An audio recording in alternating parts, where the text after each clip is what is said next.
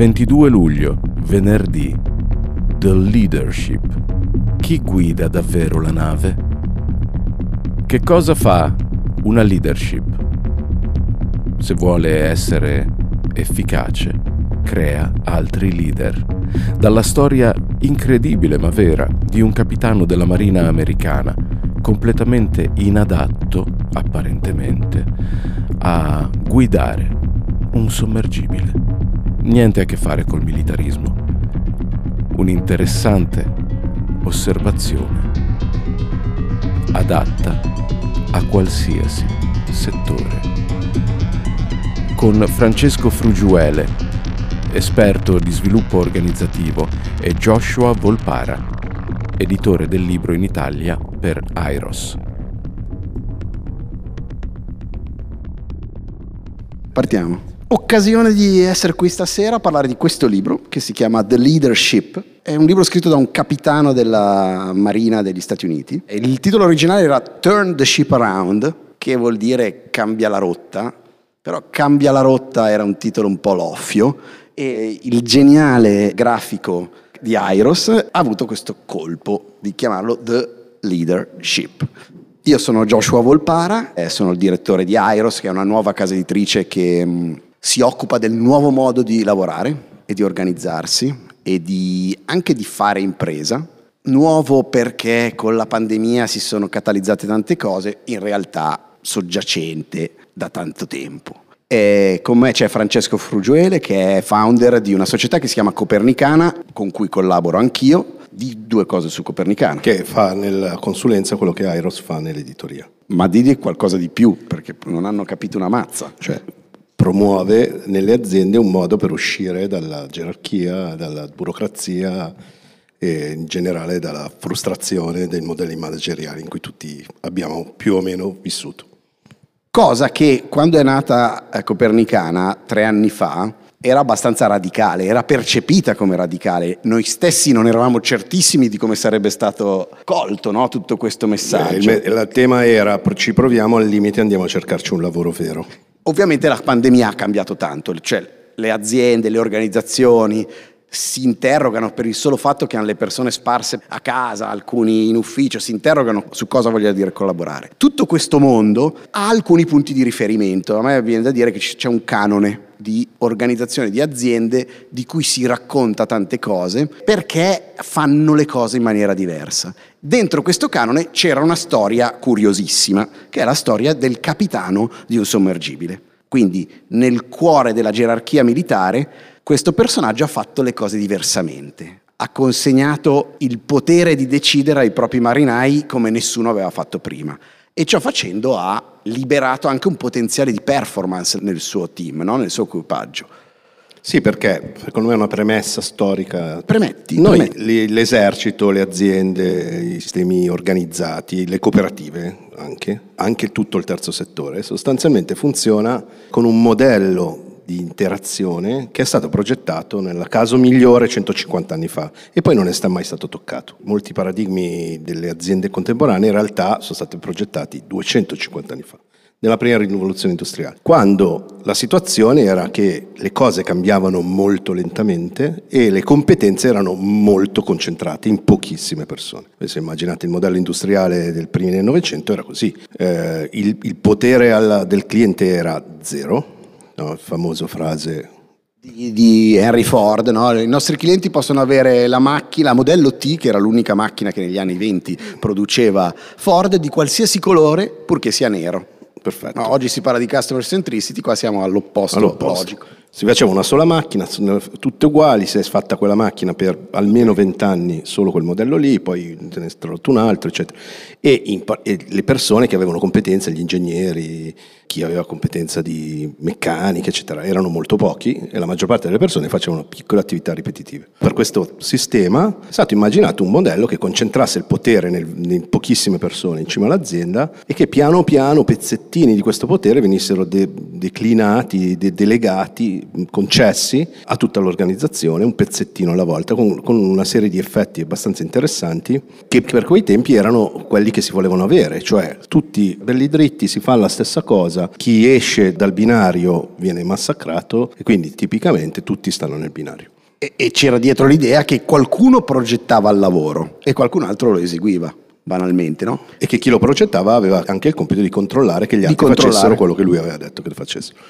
Pensando che giustamente, diciamo storicamente, che non avrebbero saputo fare meglio. Chi ha mai sentito parlare di Taylorismo? Taylorismo deriva da un signore, ingegnere, filantropo, animato da ottime intenzioni, che si chiama Frederick Winslow Taylor, che è morto qualche anno prima di pubblicare il suo libro cardine, che si chiama I principi del management scientifico, che diceva... Portiamo a Germi di sicuro il principio... Sì, sì, è un libro che bisogna avere, perché noi ci immaginiamo che sia stato fatto da, un, da una specie di nazista violento. In realtà le prime dieci righe del suo libro dicono Viviamo in un contesto di grandissime tensioni fra i lavoratori e i padroni. Primi nel Novecento sono state le principali rivoluzioni del tempo moderno. Per limitare queste cose, per, per garantire un bene ai lavoratori, io ho pensato che si possa stabilire il miglior modo per fare ogni cosa. Una volta trovato, poi tutti devono fare così. Eh, the one best way, no? il, il manager trova il modo migliore per fare quella roba lì. E tutto questo oggi è contraddetto, non c'è un modo migliore per fare le cose. Sì, perché nel frattempo sono successe una serie di cose, fra cui una, una rivoluzione digitale che è iniziata negli anni 70, per cui il cambiamento non è più lento. Come diceva a Davos Trudeau, le cose non sono mai cambiate così velocemente e non cambieranno mai più così lentamente. No? Tra parentesi, questo tipo di narrativa ormai l'hanno presa anche i media. Io ho sentito questa notizia, non ci sarà mai più un'estate così poco calda come certo, questa. Certo. Esatto. Nella dinamica di tragicizzazione. E quindi la trasformazione è così, la competenza è distribuita, la conoscenza è distribuita. Se voi parlate con qualunque quindicenne o sedicenne, vi dirà alla scuola non imparo niente, imparo di più sui miei video, sui miei... che poi si può discutere, si possa discutere, però è, è potenzialmente vero. Quindi sono cambiate le condizioni e non è cambiata la tecnologia sociale nell'esercito, nelle aziende, nel terzo settore, nelle chiese, eccetera. Sì, dietro questa cioè, c'è l'idea che, le, che il modo in cui si collabora in germi, così come in una multinazionale, è una tecnologia. Noi pensiamo a tecnologia, quella del cellulare, il software, anche il modo in cui si definiscono le collaborazioni fra le persone è una tecnologia, perché è un set di strumenti. E noi usiamo, questo è, è il messaggio, un set di strumenti che è stato concepito un secolo e mezzo fa e diciamo ingegnerizzato poco più di un secolo fa. Esatto, con, con, una serie di effetti che sono quelli a cui volevo arrivare prima di partire la storia. Allora, il primo tema è che in un'organizzazione progettata così, che è progettata in teoria per l'allineamento, in realtà più l'organizzazione è complessa, meno l'allineamento è possibile, perché l'allineamento dovrebbe essere garantito dalle persone. Io, l'amministratore delegato, dice una cosa al direttore generale, che la dice al direttore sanitario, o eh, del marketing, che la dice al manager del, dei social, e man mano che questo messaggio passa, cambia, come è normale, si chiama telefono senza fili ed è una dinamica che qualunque amministratore delegato avvocato dirà, le mie persone non sanno mai, non capiscono mai quello che io gli dico, intende questo perché poi è, è, demandato a uno che dice una cosa a un altro. Fai così eh, per queste ragioni, questo capisce il, il 30% di quello che sente, trasmette. Quindi questo è il primo tema, che non c'è un allineamento vero garantito da questo sistema, soprattutto se le cose cambiano. Perché se le cose non cambiano è garantito nel tempo, perché io le dico la stessa cosa talmente tante volte che pian piano l'azienda si allinea, ma se le cose cambiano non è più possibile. La seconda cosa è che le persone non sentono nessuna responsabilità di qualcosa che non hanno deciso di fare. Questo qualunque persona qualunque età. Se io non ho deciso di fare una cosa, non mi sentirò mai responsabile di quella cosa, anche se la faccio bene, anche se mi impegno, anche se sono una persona seria, anche se ho senso del volere, in fondo in fondo non mi sentirò mai responsabile fino in fondo di quella cosa, perché non l'ho decisa. E quindi la responsabilità, man mano che si scende la scala gerarchica, diminuisce per forza di cose, perché il potere di decidere diminuisce. Un esempio famoso, almeno famoso fra di noi, è io arringavo i direttori generali degli ospedali, di famosi ospedali di una famosa regione del nord Italia, eh, che mi dicevano le nostre persone non hanno nessuna capacità di, resp- di prendersi le responsabilità. No? E io gli ho detto, ma scusate, ma chi di voi ha mai fatto un affidamento diretto per 200.000 euro che la, la legge per- permetterebbe? C'erano tutti i direttori generali di aziende facevano 100-150 milioni. Non si è alzata neanche una mano e gli ho detto scusate ma la legge lo permette, voi perché non lo fate? Eh perché ci vengono a prendere, ci mettono dentro, eccetera. Il sistema è progettato per ridurre la responsabilità. Quindi se voi non vi prendete una responsabilità che potreste, perché dovrebbero farli i vostri? Perché stiamo Perché dicendo, stiamo dicendo questa cosa? Perché anche questo tipo di esperienza, ne parlavamo prima, questo contrasto fra le condizioni della tecnologia sociale che ci è stata consegnata in forma di organizzazione e il contesto in cui questa tecnologia viene agita, questo contrasto lo vive qualunque tipo di organizzazione. E l'ultimo esempio era quello si- di cui si parlava prima. Tutte le forze speciali degli ultimi 30 anni hanno dovuto riprogettare il modo in cui funzionavano perché confrontarsi con un, con un gruppo di terroristi, di insorti, di resistenza, comunque la vogliamo chiamare, con dei telefonini garantiva a questa controparte una capacità di risposta, di agilità che gli eserciti non avevano e si sono riprogettati. In questo tipo di contesto David Marquette si, si laurea capitano di sottomarino. Io ho scoperto studiando questa cosa, eh, leggendomi questo libro, che quando tu diventi capitano di un sottomarino, diventi capitano di un certo specifico tipo di sottomarino. Perché? Perché per la legge militare, per il diritto della Marina Militare degli Stati Uniti, almeno in quel caso, il comandante è chiamato a prendere tutte le responsabilità chiave del sottomarino e a agire attraverso gli ordini. Sean Connery in Caccia Ottobre Rosso dice alza il periscopio, bassa il periscopio, vai su, vai giù, vai avanti un terzo, vai avanti un quarto, vai indietro, manda un, un segnale sonar. Quindi siccome tu devi dare ordini in tutto a questo livello di dettaglio, Devi, devi conoscere. conoscere il sottomarino. Eh, si laurea sotto- sul- su un certo tipo di sottomarino, se non ricordo male, la classe Olimpia, per una serie di contrattempi, di avvicendamenti, eccetera. Finisce a comandare un sottomarino che non era quello su cui aveva studiato. Quindi diventa comandante di un sottomarino di cui non conosceva niente e in particolare di questa Santa Fe che era famoso per essere uno dei peggiori equipaggi del- di tutta la Marina Militare. La pecora nera, diciamo, della Marina. Esatto, e, e quindi si trova un pessimo equipaggio con un sottomarino che performava male, dopo leggendo il libro si capisce cosa vuol dire performare, Santa Fe non è mai stato in guerra, no? faceva delle grandi esercitazioni, grandi esercitazioni. navali. però eh, erano come delle guerre simulate, questo equipaggio era pessimo, il sottomarino non lo conosceva, lui si trova davanti a un problema, che è il problema sostanzialmente a cui si trova qualunque capo azienda, cioè nessun capo azienda conosce davvero quello che fa la sua azienda, a meno che non è un'aziendina piccolina, qualunque amministratore delegato di una di queste aziende che hanno sedi qua intorno conosce per grandi linee quello che fa la sua azienda, non è che conosce nel dettaglio. Anche nella microazienda, cioè eh, in Airos siamo 3,5 persone, ma il SEO che fa, eh, io non so assolutamente cosa faccia, Eugenio. È vero, è vero, a maggior ragione in, in un'organizzazione un po' più complessa, il sottomarino è un, con centinaia di persone, una cosa così. Quindi qua c'è un parallelo evidente, cioè, infatti veniva fatto studiare su una cosa molto specifica che rimaneva sempre uguale, lui ha il problema che non la conosceva. Quindi si trova davanti a questo dilemma e sostanzialmente fa un workshop di design thinking. Raduna i suoi collaboratori e dice ragazzi io non lo conosco sto sottomarino, non, so, non saprei fare il comandante. Ho sei mesi prima che andiamo a fare le esercitazioni e non ho tempo per imparare. Quindi capiamo cosa ognuno di voi può decidere in autonomia, che così iniziamo a ridurre le cose che devo studiare. E da lì inizia un, un percorso, no? Lui dice, nelle scuole militari l'approccio è quello che lui diceva di Sean Connery o di Russell Crowe in Master and Commander, no? un sacco di ordini. Infatti lui definisce il tipo di formazione che ha ricevuto leadership know all tell all. Ne so tutte e quindi do un sacco di ordini.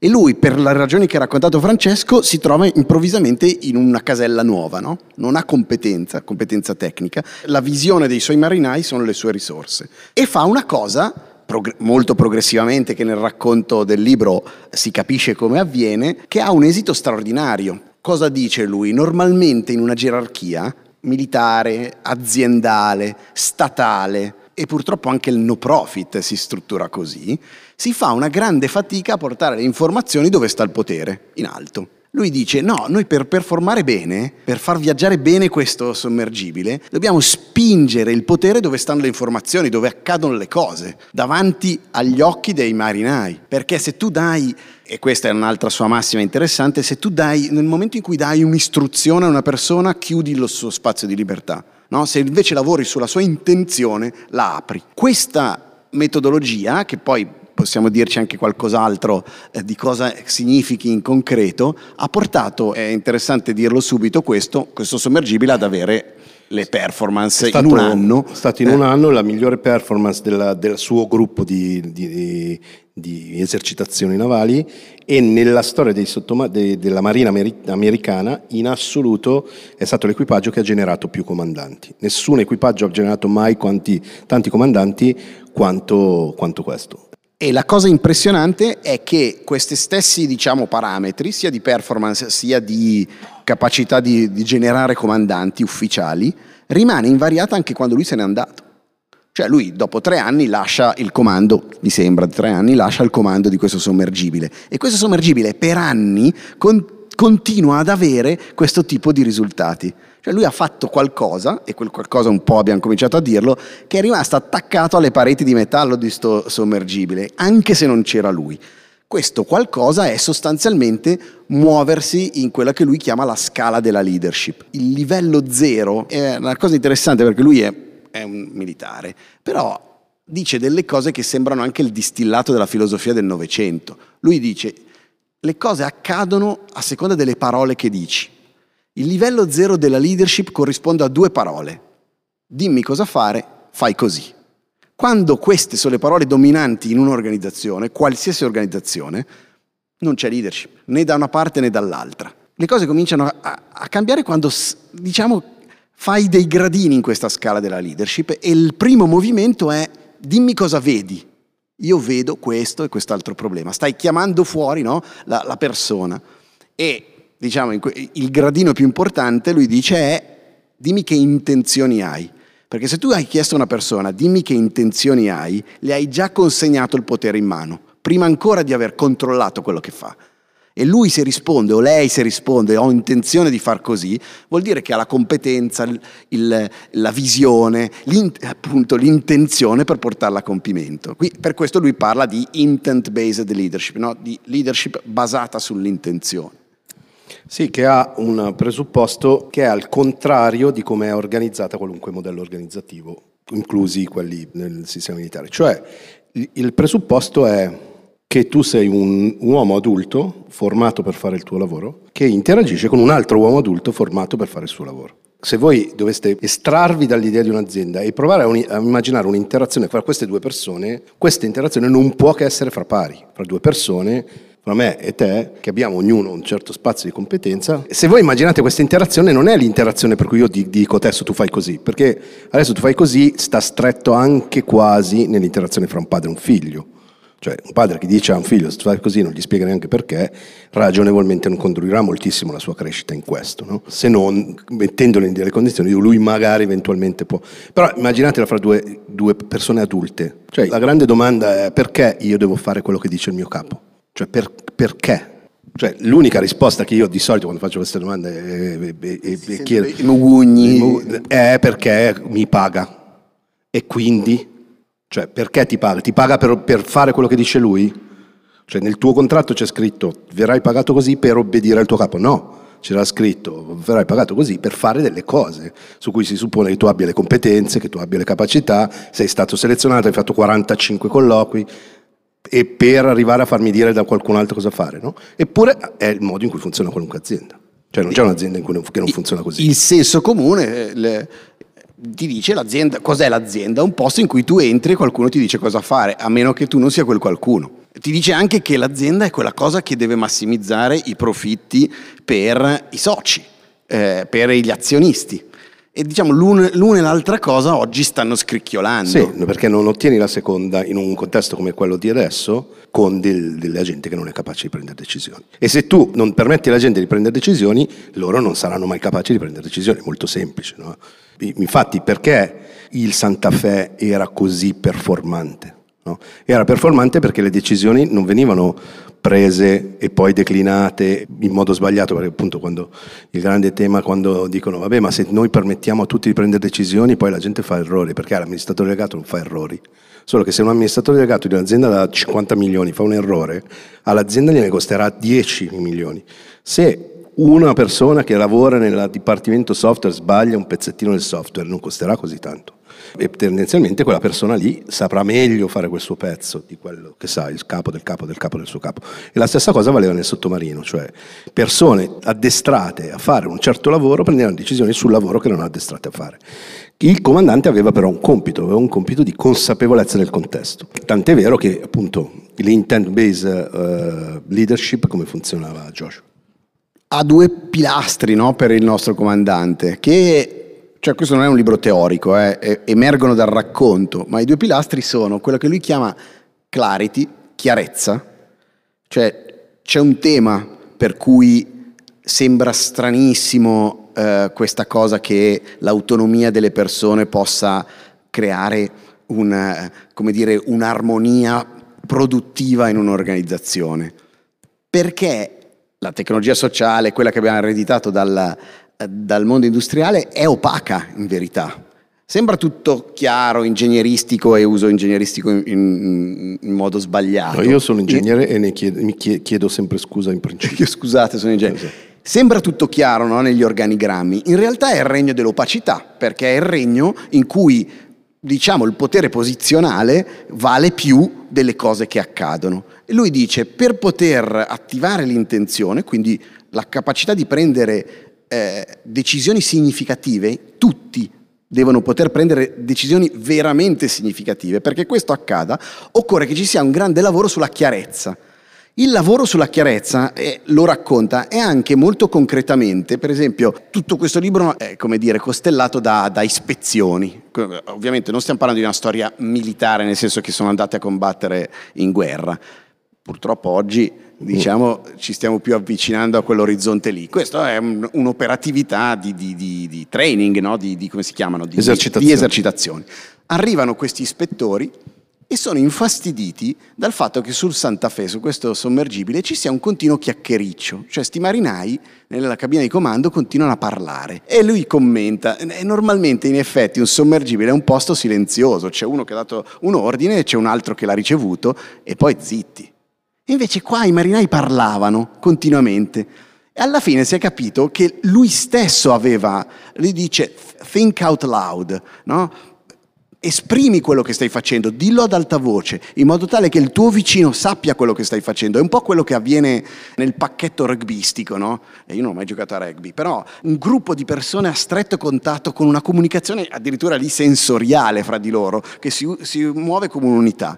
Allo stesso modo, dentro questo sommergibile, lui aveva stimolato una conversazione informale che permetteva, come i segnali dentro il nostro corpo fra le cellule o, o gli alberi che parlano fra di loro, una continua conversazione, una conversazione che non è la chiacchiera alla macchina del caffè, ma che è un capire il perché io sto facendo questa cosa e perché il mio collega, il marinaio, sta facendo quell'altra cosa lì.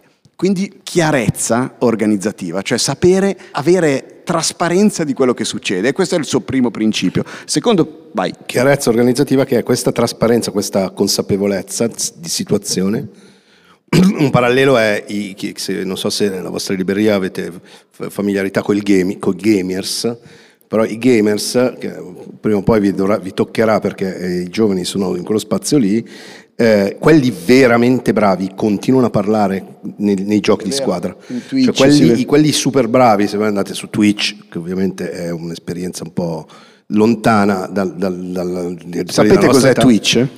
Twitch è la piattaforma dove la gente gioca, è, come se fosse andare allo stadio e vedere la gente giocare, però è online. E, e giocano a, ai giochi a cui giocano, da, da Fortnite in su. E quelli veramente bravi che giocano in squadra continuano a parlare Continuano a dire adesso ho visto è passato quello, è passato quello con, quello con, quella skin fatta così, che si sta muovendo in quella direzione verso nord, eccetera. E parlando creano una capacità del, del loro team di rispondere al contesto pazzesca. Questo era questo il, la, il primo livello. Ma là, il secondo livello di chiarezza è che era chiaro a chi toccava prendere decisioni su cosa. No? Cioè, chi ha la palla in mano, questa è la, è la cosa fondamentale. E chi ha la palla in mano, noi siamo in, abituati a pensare che ci sia qualcuno che dice ok, adesso la, quella responsabilità è tua. Il paragone che si fa, che, che per noi è ancora controintuitivo, è il passaggio dal semaforo alla rotonda. Cioè, quando hanno introdotto le rotonde, sembrava incredibile che funzionassero meglio nei due parametri fondamentali, cioè la sicurezza e il flusso. Com'è possibile? È pieno di idioti in giro per, eh, eh, per strada. Com'è possibile che un sistema che si basa sulla responsabilità della persona funzioni meglio di un sistema in cui c'è un cavolo di segnale che mi dice di fermarmi e un altro cavolo di segnale che mi dice di andare avanti? Eppure le rotonde funzionano meglio, cioè eh, da, dopo 40 anni lo si sa. Stessa cosa, il, il, il, tema è che la, diciamo, il sapere dove ha la palla, io entro in una rotonda e in quel momento la palla è mia, sono io responsabile di tutto il, il traffico, devo guardare avanti, devo guardare indietro, è tutta un'altra consapevolezza. Questo tema qua, aggiungo questa roba, non è così distante dal funzionamento delle organizzazioni. Marquette racconta, e questa è una bellissima metafora, è una storia vera ed è insieme una metafora che uno dovrebbe portarsi a casa entrare in ufficio, se ha un ufficio o il suo luogo di lavoro, e dire ma com'è che faccio accadere questa roba qui anche qui? Però eh, questo qui della chiarezza in realtà è una cosa che sta accadendo in tantissimi luoghi, anche nelle fabbriche. Ci sono un altro libro che si chiama Humanocracy, che abbiamo qui, che magari racconta della più grande azienda siderurgica americana che si chiama Nucor, in cui i reparti hanno cominciato, hanno fatto formazione a studiare diciamo, le, le, basi finanziarie di quello che stanno facendo, i numeri appesi sul, so, vengono appesi sulle tavole, hanno iniziato giocando, letteralmente è stato creato un monopoli perché apprendessero i fondamenti economico-finanziari di quello che loro stanno facendo, operai eh, di un complesso siderurgico. Perché cito questa roba qua? Perché quello è un altro lavoro sulla Clarity. Cioè, se io so dov'è il mio pezzo, no? se imparo a guardare dove è collocato il pezzo che faccio io, io lo faccio con tutto un altro senso di responsabilità. E so, so anche il pezzo di Francesco, so il pezzo dell'altro mio collega. Comincio a vedere. Questa cosa del cominciare a vedere quello che fai è l'uscita dal paraocchi immaginato da chi ha immaginato una struttura molto gerarchica. Questo è il tuo compito, questo è il tuo mansionario, esegui e vai avanti finisco dicendo che quel modo lì è ciò che, su cui i robot ci batteranno sempre, no? l'esecuzione di una mansione. Noi andiamo verso un futuro in cui è il discrimine, la capacità di, di prendere decisioni significative che ci distingue. L'esecuzione di una mansione sarà fatta sempre meglio dalle macchine. In un'organizzazione gerarchica c'è una sola regola, unica. Fai quello che va bene al tuo capo. In un'organizzazione in cui togli questo elemento, cioè in cui inizi a dire Proviamo a rimodellare la nostra interazione pur nel, in uno scopo comune, in un obiettivo comune, in rispetto di regole specifiche, di ruoli diversi, eccetera. Proviamo a modellarlo senza questa regola, cioè proviamo a togliere questa regola. Se io togli questa regola, ho bisogno di sostituirla con una chiarezza di un livello pazzesco. Faccio un esempio più semplice.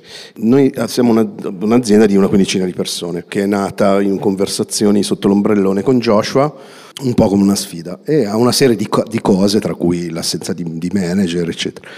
Ma a un certo punto una delle primissime colleghe mi, mi, mi chiama, mi dice, quando il mio socio fondatore se, se n'era finalmente andato, mi chiama e mi dice, senti, io avevo negoziato con il tuo socio uno stipendio di un certo tipo di ingresso, Adesso penso che insomma, ho dimostrato cosa ne dici se lo alziamo. E io le dissi, guarda, io non ho nessuna intenzione di negoziare niente con te. Decidi tu quale pensi che sia lo stipendio che ti va bene. No? Con che titolo ti dico? Ti proporrei questo approccio. Vai a vederti quello che guadagno io, quello che guadagna Joshua, quello che guadagnano gli altri, tanto è tutto su un foglio Excel pubblico per tutti i nostri colleghi. E poi ti chiederei di fare una proposta davanti a tutti i tuoi colleghi di quello che ritieni essere il tuo stipendio e di chiedere due feedback, quelli che vuoi a chi vuoi. Non sei tenuta a fare quello che ti dicono, sei tenuta solo a chiedergli cosa ne pensano. Se tu ti proponi, voglio un milione all'anno e loro ti dicono sei pazza in due, tu puoi comunque prenderti il tuo milione all'anno. Quello che è successo è che questa conversazione è venuta a marzo e che lei si è presa sei mesi per fare questa proposta. Ci ha messo sei mesi per fare questa proposta, l'ha fatta a ottobre e, e a ottobre ha fatto una proposta straordinariamente equilibrata, ha chiesto due pareri tra cui il mio e io gli ho detto che non ero d'accordo, tra l'altro perché secondo me era equilibrata, era comunque più di quello che io le avrei dato, e lei ha deciso di, di, di, tenersi lo stipendio che aveva proposto con il fondatore dell'azienda che le aveva detto che non era d'accordo. E io ero molto libero nel dirle che non ero d'accordo, perché tanto non decidevo io, decideva lei. Quindi il mio feedback era molto più completo di quello che avrebbe ricevuto da un capo che invece era strumentale per fare una negoziazione e da non farla incazzare, eccetera. Era, era, tutto in mano sua. E l'altra cosa che è successa è che l'istante in cui ha preso questa decisione, il suo modo di affrontare il suo lavoro è cambiato. perché a quel punto doveva dimostrare che quella sua decisione, che era sua, nessuno ha deciso per lei, ness- non poteva f- prendersela con nessuno, non se la può prendere con nessuno. Sì, dietro questo episodio c'è quindi, ci sono due cose, dinamica fra pari e trasparenza. Cioè trasparenza, il, la proposta era pubblica, i feedback erano pubblici, tutti potevano leggere il parere di Francesco e, e, e dinamica fra pari, non c'è anche un, un tema come lo stipendio in realtà può essere gestito in questa maniera qua. Vi faccio un altro esempio giusto per semplificare ancora il tema. Nel 2017 Volvo, eh, Volvo quella delle macchine, si riorganizza, fa una serie di cose e nell'ambito di questa riorganizzazione decide di eliminare i processi di autorizzazione delle note spese di eliminare la policy completa, non so, chi di voi ha mai lavorato in azienda, io ho lavorato nei mercati internazionali per tanti anni, sono tutte cose molto complesse, allora se sei di un certo livello hai diritto alla business, se voli più di 8 ore hai diritto alla business, se vai in quel paese hai diritto a 100 euro, se no in quell'altro 200 euro, eccetera. Cancellato tutto, Volvo è un'azienda commerciale di 60.000 dipendenti, quindi non è un'aziendina, è sostituito con fai quello che ritieni sia necessario nell'interesse di Volvo. Tieni presente però che tutti i tuoi colleghi vedranno quello che fai. Tutti. I tuoi capi, i tuoi pari e i tuoi sottoposti. Semplicemente così. Quando io lo racconto dicono, eh, però Volvo è svedese, eh, sì, Volvo è svedese, però ha uffici in Italia, ha uffici in Marocco, ha uffici in Spagna, ha uffici in Romania, ha uffici ovunque, no? Quindi a tutta Volvo ha fatto così. Effetto netto, secondo voi? Sono falliti. sono falliti. Sono falliti. Cosa succede? Adesso dopo vi dico l'effetto netto. Quello che succede è che tu devi sostituire una, uno schema deciso da altri a cui tu devi aderire alla tua decisione, dentro un sistema trasparente che fa vedere la tua decisione a tutti i tuoi colleghi. E nonostante noi pensiamo che la maggior parte della gente sia delinquente, la maggior parte della gente non lo è e la maggior parte della gente tiene molto a quello che i propri pari pensano di ognuno. L'effetto netto è stato il 70% di riduzione dei costi di viaggio di Volvo da un anno all'altro, dal, dal, dal 100 al 30%. Cioè sono, sono, saltati tutti gli schemi, perché? Perché le persone sono capaci di scegliere, banalmente non fai dei viaggi che non servono, eh, li sostituisci in un altro modo, ed era prima della pandemia, stiamo parlando di due anni prima della pandemia. Ma secondo me l'altro pezzettino da, da io chiuderei così, eh, perché prima ho detto cosa, come ha fatto accadere questo capitano. Uno, questa cosa della chiarezza. No? L'altro pilastro è quello che lui chiama quello della competenza, una roba di cui si parla tanto e che però è interessante perché eh, questo capitano la intende non come un set statico, ma come qualcosa di, di dinamico. Lui fa eh, fare ai suoi marinai dei corsi durante l'operatività, corsi che riguardano magari componenti tecniche che hanno, ma anche corsi che riguardano un loro possibile futuro. Cioè cosa ha fatto? Con Lega la performance sulla singola operatività, niente meno che all'arco esistenziale della persona. È così che funzioniamo, no? Facciamo una cosa precisa, ma se c'è un orizzonte, facciamo il prossimo passo se c'è il rifugio là in alto a cui dobbiamo arrivare. Quindi l'altro pilastro su cui lavora è la competenza, perché ovviamente è caos creare questa distribuzione qui se non c'è la competenza, però la competenza intesa proprio così, come, con, come convergere del saper fare al proprio scopo esistenziale. No? Ripeto, tutto questo fatto da un militare, non da un pedagogo. E quindi per questo questa storia in realtà, che è anche proprio una bella storia da leggere e basta, è poi entrata in tutta una narrativa anche aziendale, no? eh, Francesco li ha conosciuti attraverso un sito di, e poi un, diciamo una coppia di blogger olandesi che si chiamano Corporate Rebels, che hanno cominciato a raccontare queste aziende che fanno le cose in modo diverso e hanno anche citato questa storia qua. La cosa che ha colpito è che tutto questo avviene nel tempio, diciamo, della, della gerarchia militare, no? quindi se può avvenire lì, può avvenire ovunque. Poi noi non abbiamo detto una cosa molto importante, attenzione, noi stiamo raccontando una cosa che è contraddetta dall'impianto normativo del lavoro, che definisce il lavoro subordinato. Subordinato, no? Proprio hai in mente lo schiavo che sta eseguendo il lavoro per te. Quindi sistema normativo e sistema della formazione non lo vedono questo mondo, ma questo mondo sta un po' scoppiando in mano. Sicuramente il, la nostra stessa istruzione così verticale, cattedratica, questa immissione di contenuti dentro le teste delle persone, è, è, è contrario, no? Al, è, cioè, lui dice quando dai istruzioni crei dipendenza, eh, noi abbiamo un sistema di istruzione, di istruzione, di istruzione.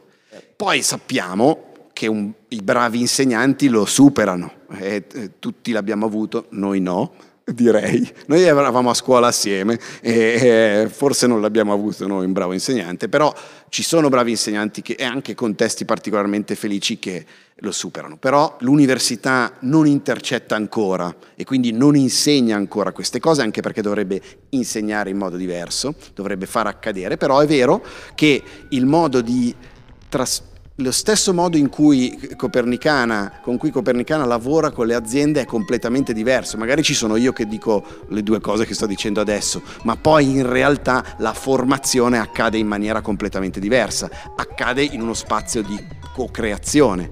Ho nulla di nuovo, Montessori aveva immaginato questa cosa qua, eh, più o meno, no? Non ci siamo ancora. Eh, ma io direi che... Finiamo così. Io ho un sacco di altre storie, però. Grazie, grazie, grazie, grazie.